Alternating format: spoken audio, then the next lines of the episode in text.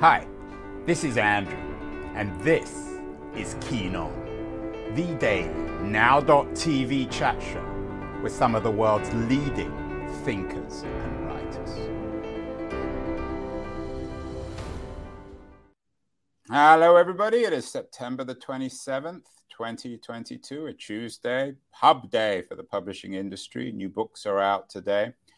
Uh, we tend to have a fairly conventional, perhaps Whiggish version of history when it comes to women. We understand that women were silenced for many generations, many centuries, perhaps two centuries in the American context.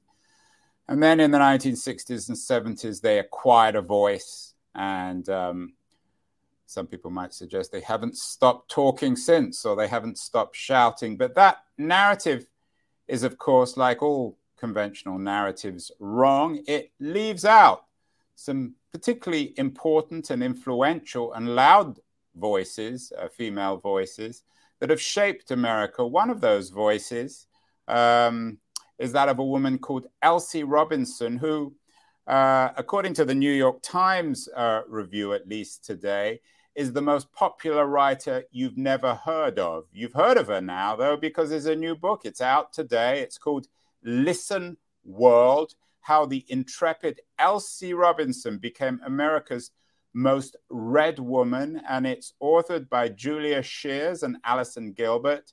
Uh, and I'm thrilled that Allison is joining us. Uh, I'm in New York today, and she's just to the north in Westchester County. Allison, congratulations on the book. Oh my goodness, thank you so much. So tell me about this this Elsie Robinson. Like everybody else, I have to admit, of course, I hadn't heard of her. Who was she, and how did you discover her? Well, you're in great company because I had never heard of her either before this journey began, she became uh, the highest paid writer in the entire William Randolph Hearst media empire.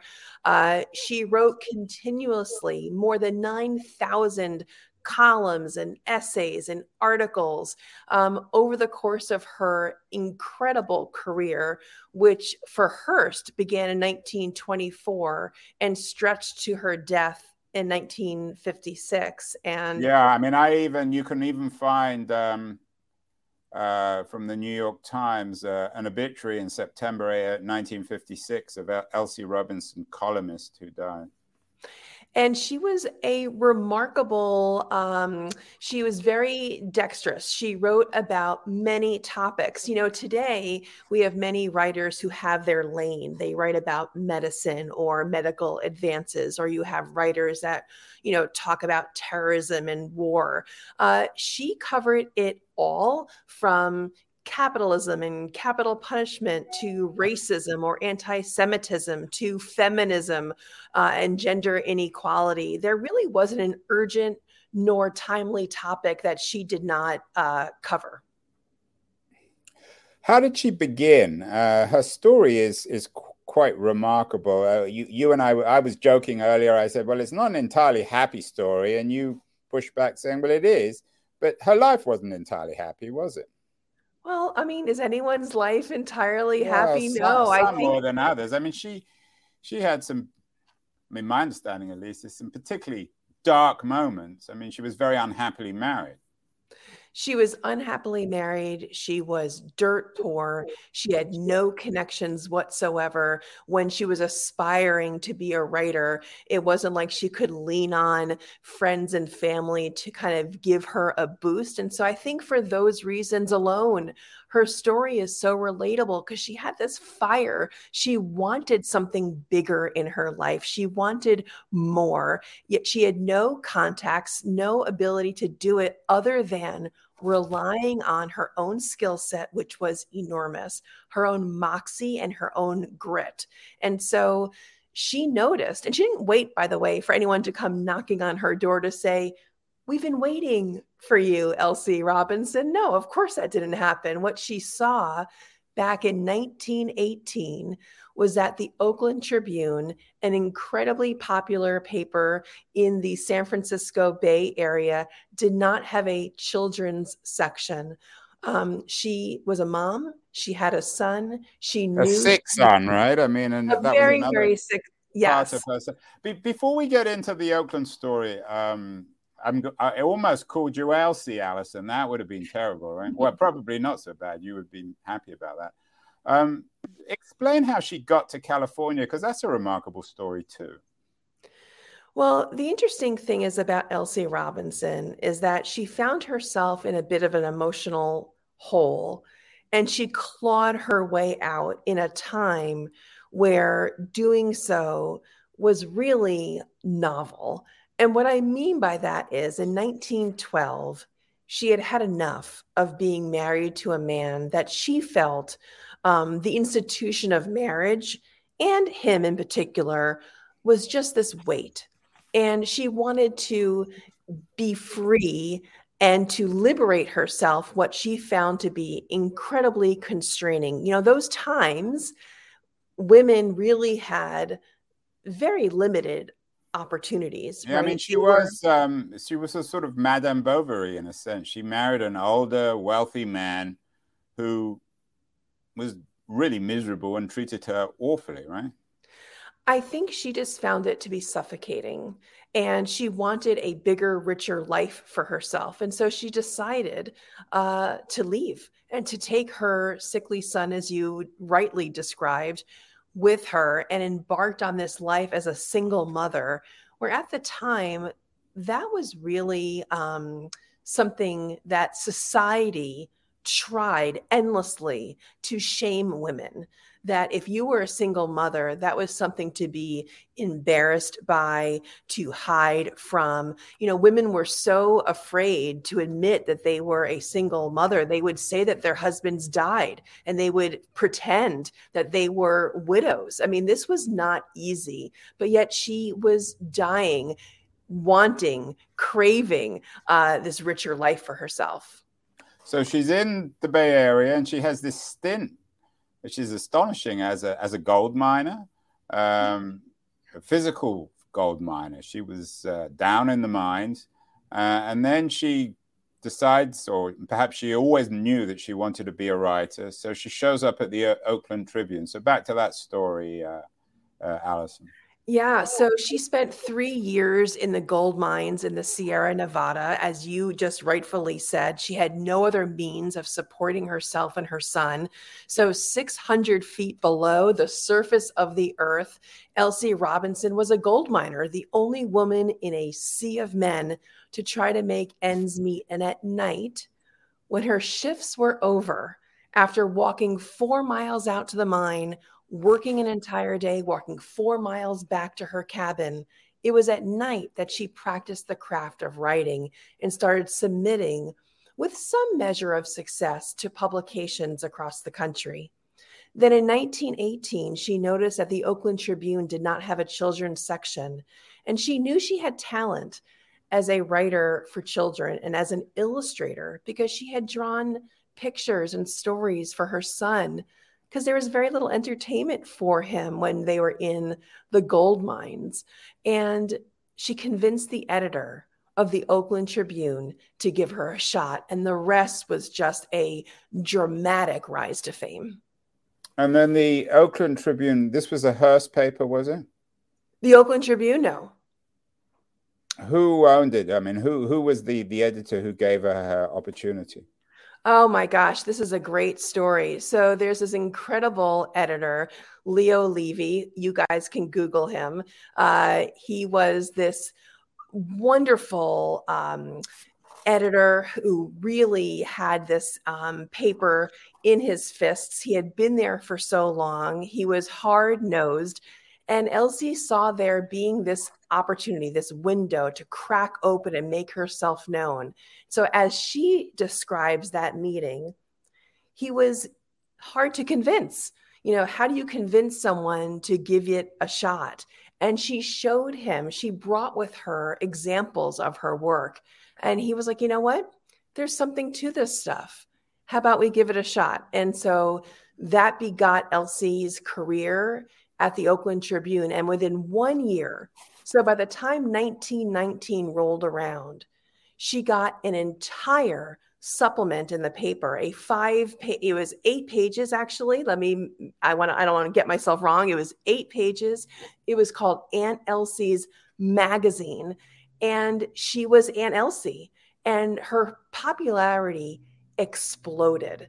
There were parades that were held in her name, live shows that were put on throughout the Bay Area. I mean, thousands of kids joined Aunt Elsie clubs throughout California. It just took off. Describe her her style. What kind of writer was she? And did did her journalistic career did that fulfill her longing to write? Was most people when they think of themselves as writers want to write great novels, they don't necessarily think of themselves as syndicated newspaper columnists. I don't know. I would push back on you with that. I think that for women to have a voice, to reach tens of thousands of people across the country, to have what you believe, uh, to look around in your world and to write your truth and to try to convince other people to expand their viewpoints, I think is to some people a very high calling. I know it would appeal to many, let's say, bloggers today, right? Bloggers. Yeah, I think you're you're you're absolutely right. Actually, I think it was a, an unfair comment on my part. Probably sort of placing all women as if they're Jane Austen or something, which is, of course, rather absurd.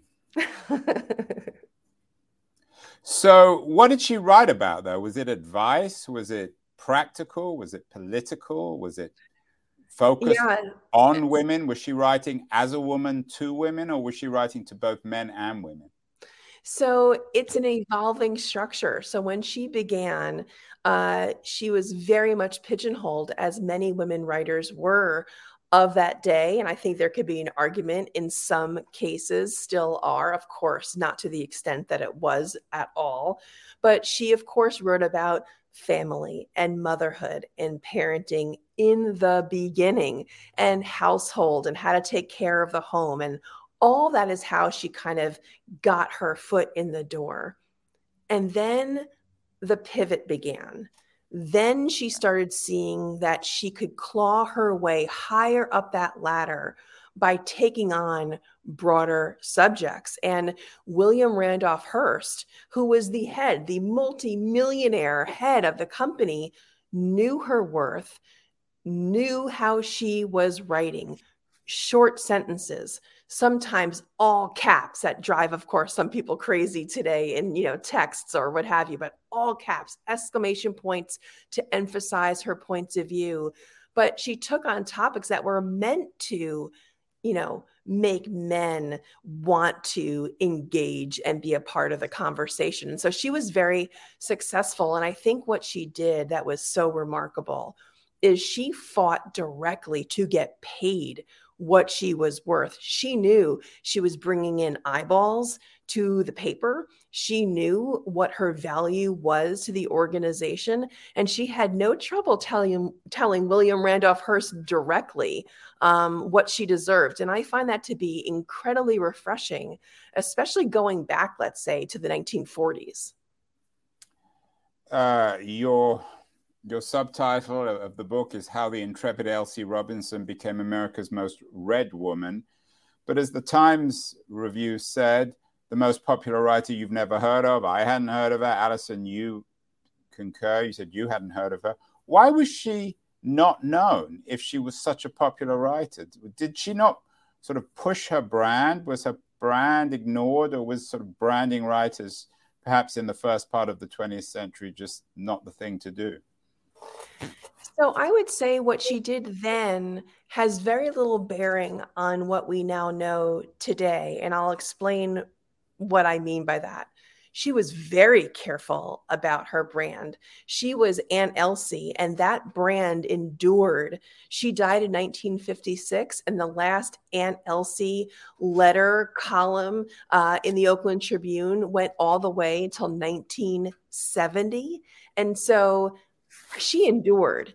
Now, the question is, how come we don't know the name Elsie Robinson today?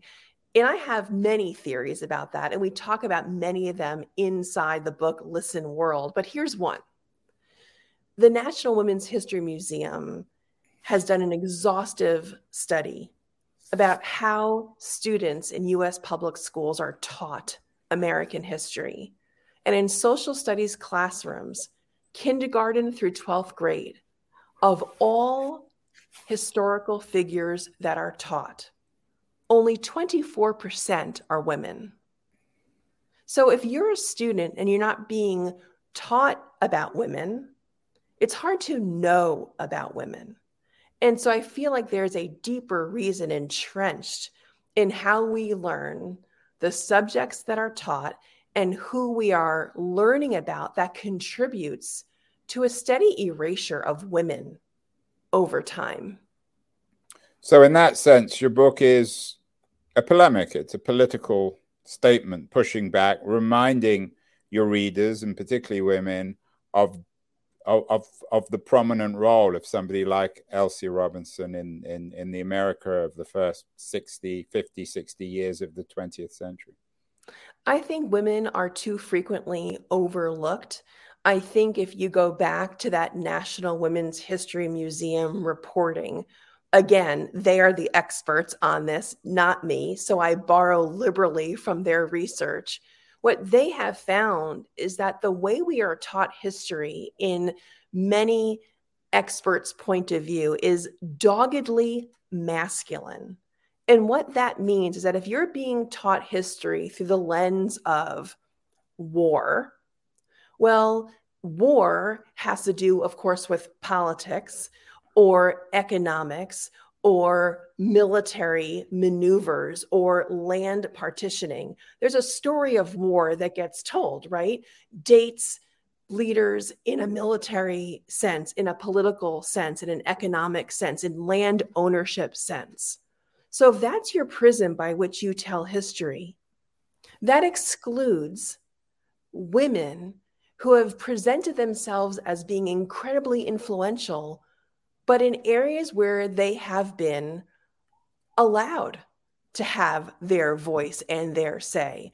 So, whether or not that's journalism or arts or immigration reform or labor and civil rights, these are pockets where women have been most exceptional, but they're not typically what gets taught as readily in the US public school system. So that's what they mean by the curriculum standards are doggedly masculine. And so if we want to get to that root of the problem, I think we will soon then learn more histories of more women who are similar to Elsie Robinson.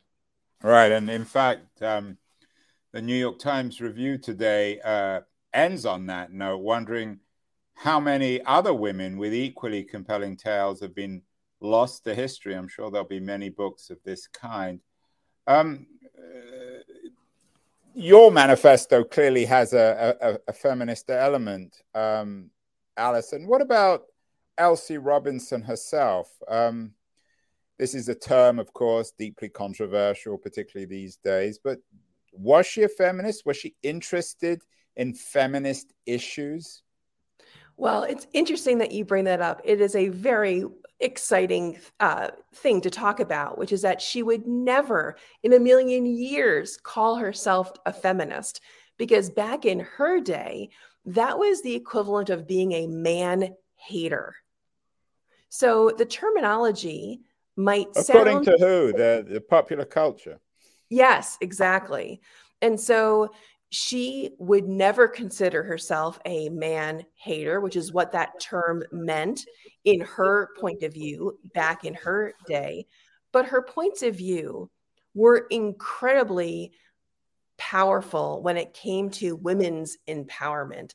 In fact, we haven't touched on this yet. You know, she was somewhat of a unicorn.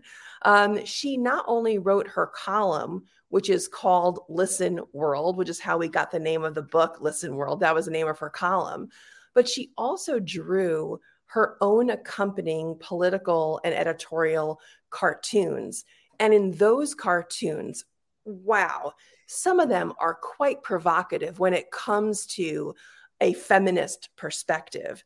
And this is going back, you know, in the early 1920s. I mean, this is decades or more than a decade before, let's say, Gloria Steinem was even born. And so here is a writer who took on these issues way early, who really hasn't been given her due, um, which, you know, Julia Scheeres, my co author, and I are so excited to make sure people know um, about Elsie Robinson, can understand her point of view, and read her columns, not fully, right? We don't just reprint her columns, but we take the essence, her best words, and we put them into the book.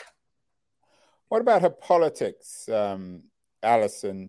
You've suggested that um, she was a political writer. She was writing at a remarkable moment in American and world history. Uh, firstly, in the 20s, then the collapse, uh, the rise of fascism, the New Deal, the Second World War. Was she a big fan, for example, of FDR? Well, you know what I want, where I was going when you were talking is that I wanted to talk about, you talked about politics, and then you mentioned, you know, fascism, and then my mind goes to World War II and Hitler. And so I want to talk about that because that's where my mind went. Um, America was really um, put to the mat when it came for its slow response to um, getting involved uh, in World War II, defending the Jews, going into Germany, liberating the concentration camps. And you asked me about politics. What I found so remarkable about some of Elsie Robinson's writing in her Listen World columns was how often and how steadily she advocated on behalf of Jews. Um, I found that to be remarkable, and not just for the US to get involved in World War II, but also what was happening domestically. The incredible rise of anti Semitism in the United States, and how it was incumbent upon Americans to treat Jews um, with more kindness, with more understanding, uh, and to just flatten out anti Semitism that she saw uh, really percolating up across the country. And so to me, that was a great achievement she had on the political front. What about on the race front? It, it's hard now to think of anything in American history without thinking about race. I mean, she was living in California, but this was still a, a Jim Crow America. Uh, how interested or focused or disturbed was she by the profound inequalities of the America of the first half of the, the 20th century, even in California, but of course, particularly um, in the South? I find that to be also remarkable. She took on the Daughters of the American Revolution when they excluded um, an incredibly popular uh, singer, the baritone singer, uh, from a Washington, D.C. event just because of the color of his skin. She took them to task publicly, wrote about it. And so to me, the fact that she was willing to devote column copy inches of newsprint to making sure um, even the most famous were cheated equitably um, was quite remarkable. And I would say this too. She also took on, we mentioned before, capital punishment. And still to that day, that could resonate because I feel that there's been so much we've been talking about, but the unequal um, uh, treatment, the kind of outpouring of uh, uh, willingness for people to really dig into these days about who is actually being uh, prosecuted, who is actually being put to death, what are the racial implications of those choices. These are still um, topics that we are talking about today. And she devoted columns and political cartoons to talking about capital punishment and howing that it was just ruining not just the lives, clearly, of the person being put to death and killing that person, but the ripple effects. That how does it help families who are torn apart by capital punishment to raise their children with fewer resources if that parent has been executed. Um, so, the financial implications, the social emotional implications, you're right. She talked about issues that are urgent still today you're obviously a great fan of uh, of, of of Elsie. You've read, I'm guessing, probably all her columns. You've done a great deal of research. You're probably more familiar with her than anybody. Did you read anything that disturbed you? You thought, "Oh my God, Elsie, you shouldn't have written that." Um, you're that's a great question. We actually put our manuscript through a review uh, to make sure that some of her language, how it would land today. Um, I think in 2022, we are very aware of our blind spots. And there were some of her editorial cartoons that needed to have some context written about them for readers in this day and age. You know, the book comes out today. So we needed to provide some context historically about why she may have chosen certain words of her time. And then, you know, sometimes you could quote, you be a bit more explicit? I mean, what, what exactly are you talking about? Yeah, definitely. So, for example, um, she wrote about getting dressed as a woman of the Victoria era in her corsets and how that was really confining. And she talked about how that was the opposite of running around like a naked savage. And to us in 2022, there is no right way of drawing a comparison like that. That's a false comparison to say that you wanted to do X to avoid being like a naked savage. There's only one reference point that she is making, and that is offensive, um, not just to readers of color, but to any reader today. And so we took great pains to either strip that out of the manuscript if we thought that it wasn't going to be relevant to her point of view, making a note of that in the end notes, you know, to be very, very clear, or providing that context. Because as authors, we have the wonderful power to providing this wonderful wrapping around certain quotes to make sure a reader understands that we're not just letting her get a free pass, that some of her words can be um, looked at with a little bit more of a magnifying glass. And what about her opinions? I, I, take that point, but everyone's prisoner of their times. What about her opinions? Was there stuff you read you thought you're wrong on that one, Elsie? You know, it's interesting. When I think about Elsie overall, you had asked me a couple of times how I found out about her. Well, I only found out about her because my mother died um, I was going through my mother's belongings after she passed away, and I discovered a piece of paper that fluttered out of a book. And it was a poem written by someone named Elsie Robinson. And I had to find out who she was. And that's what gave me the push uh, to go research Elsie Robinson's story over the past, you know, really 11 years.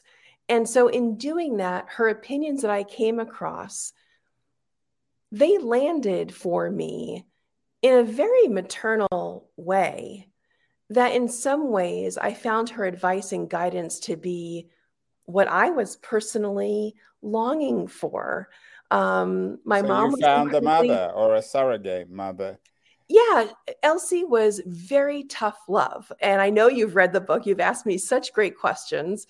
Elsie uh, was not very warm and fuzzy. She was very tough love, and in some ways, so was my mother. Yeah, and she certainly so loves it. Very, um, yeah. She's not someone you want to disappoint. Um, a couple of final questions, uh, Allison. Um, she looks tough. She was tough. She was well read. She was well paid. She was popular. Did she ever have fights with her editors? You know, uh, Leo Levy gave her her first opportunity at the Oakland Tribune. But I'm guessing that there were times where she and her editors or the owners of the newspapers wouldn't see eye to eye. Well, we actually, my co author and I, Julia Scheeres, we have uncovered uh, some incredible documentation that nobody else has found before, where we have actual correspondence between her and her editors, including William Randolph Hearst, where she does want to write uh, in a certain direction. And she said, listen, take it or leave it this is my point of view. I'm a columnist. Print it, don't print it. This is my truth. And I find that to be a point of view, a stance that comes from incredible fortitude and incredible self confidence. And William Randolph Hearst knew that he had to accommodate Elsie Robinson in nearly every way. She was his most popular writer. She was in his papers all across the country. She had more than 20 million readers nationwide. And just to put that number into perspective, by the way, right now, that is double the number of current subscribers to the New York Times and with a much smaller population with fewer outlets to get the news. So she had America's attention. And so when she did go to bat for herself, her editors listened. Take that, the New York Times. Uh, Allison, um, the subtitle of your book is America's Most Read Woman, but it sounds to me like she was America's most read person. Were there any men who were better who were more read by her than her than uh, than than um, than um, Elsie? Well, that's a really good question. In terms of the women's, we went to do the research about women columnists, and there was a lot of documentation about her in that day and how she was paid in relevance to other women journalists of that time. In fact, Arthur Brisbane, who is a very popular, famous name still at the New York Times. You can go back and Google him. He was the highest paid writer who was a man. And when mm. he helped bring Elsie Robinson into the Hearst universe in 1924, the highest paid man made her the highest paid woman writer. So Hearst paid a lot to his writers, and it was because of Arthur Brisbane who was really William Randolph's Hearst, you know, they were in lockstep. Uh, that is where that came from. So Arthur Brisbane would be the one that I would point out.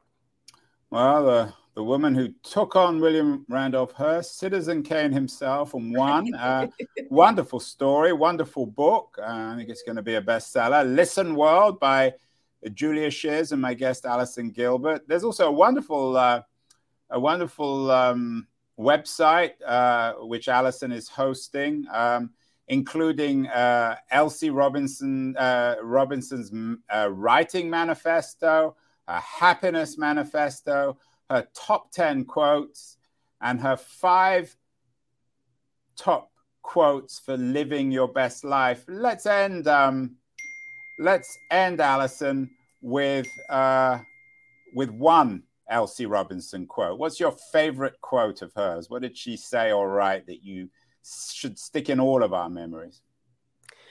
I'm going to paraphrase, but I really do love the quote she has about happiness that it must be fought for, it must be sought, and it must be achieved. Because I feel that sometimes when we are depressed or feeling that we just can't go on, that we feel like happiness should be coming back to us like a sudden miracle. And she diffuses that expectation and she talks about our ownership of happiness. And I think that proactivity approach of making yourself happy is one of the greatest tough love pieces of advice that Elsie Robinson um, offers. And of course, we um, reflect that in Listen World. Well, that's great stuff. Congratulations again, uh, Allison. What else are you reading? Um, everyone I know, I'm sure after this conversation, are, are going to go out and buy Listen World. But w- what are the other books um, that have, that you've been enjoying recently? Well, I brought a copy because I wanted to show you. Is that okay if I show of it? Of course. Well, I can't tell you what to do, Allison. So this book is a thick, thick biography. It's called Madam it's by an incredible writer. Can you see her name? Debby yeah. Applegate. Yes. She won a Pulitzer Prize. Uh, it's incredible. And I feel like Elsie and perhaps Polly Adler, who is the subject of Madam, you know, might have been friends back in the 1920s. Both were women who kind of worked on uh, the edges of society in some ways. Polly certainly uh, as a madam more than Elsie, but they were both women who owned their own destinies. And I, um, I appreciate that. And the other book is another uh, work that's coming out actually today. Friends of mine um, who run the website what's your grief have their book what's your grief? That's also on the same pub day today. And i would say go get their book too. It's remarkable. I've read it. I got an early copy and i just love it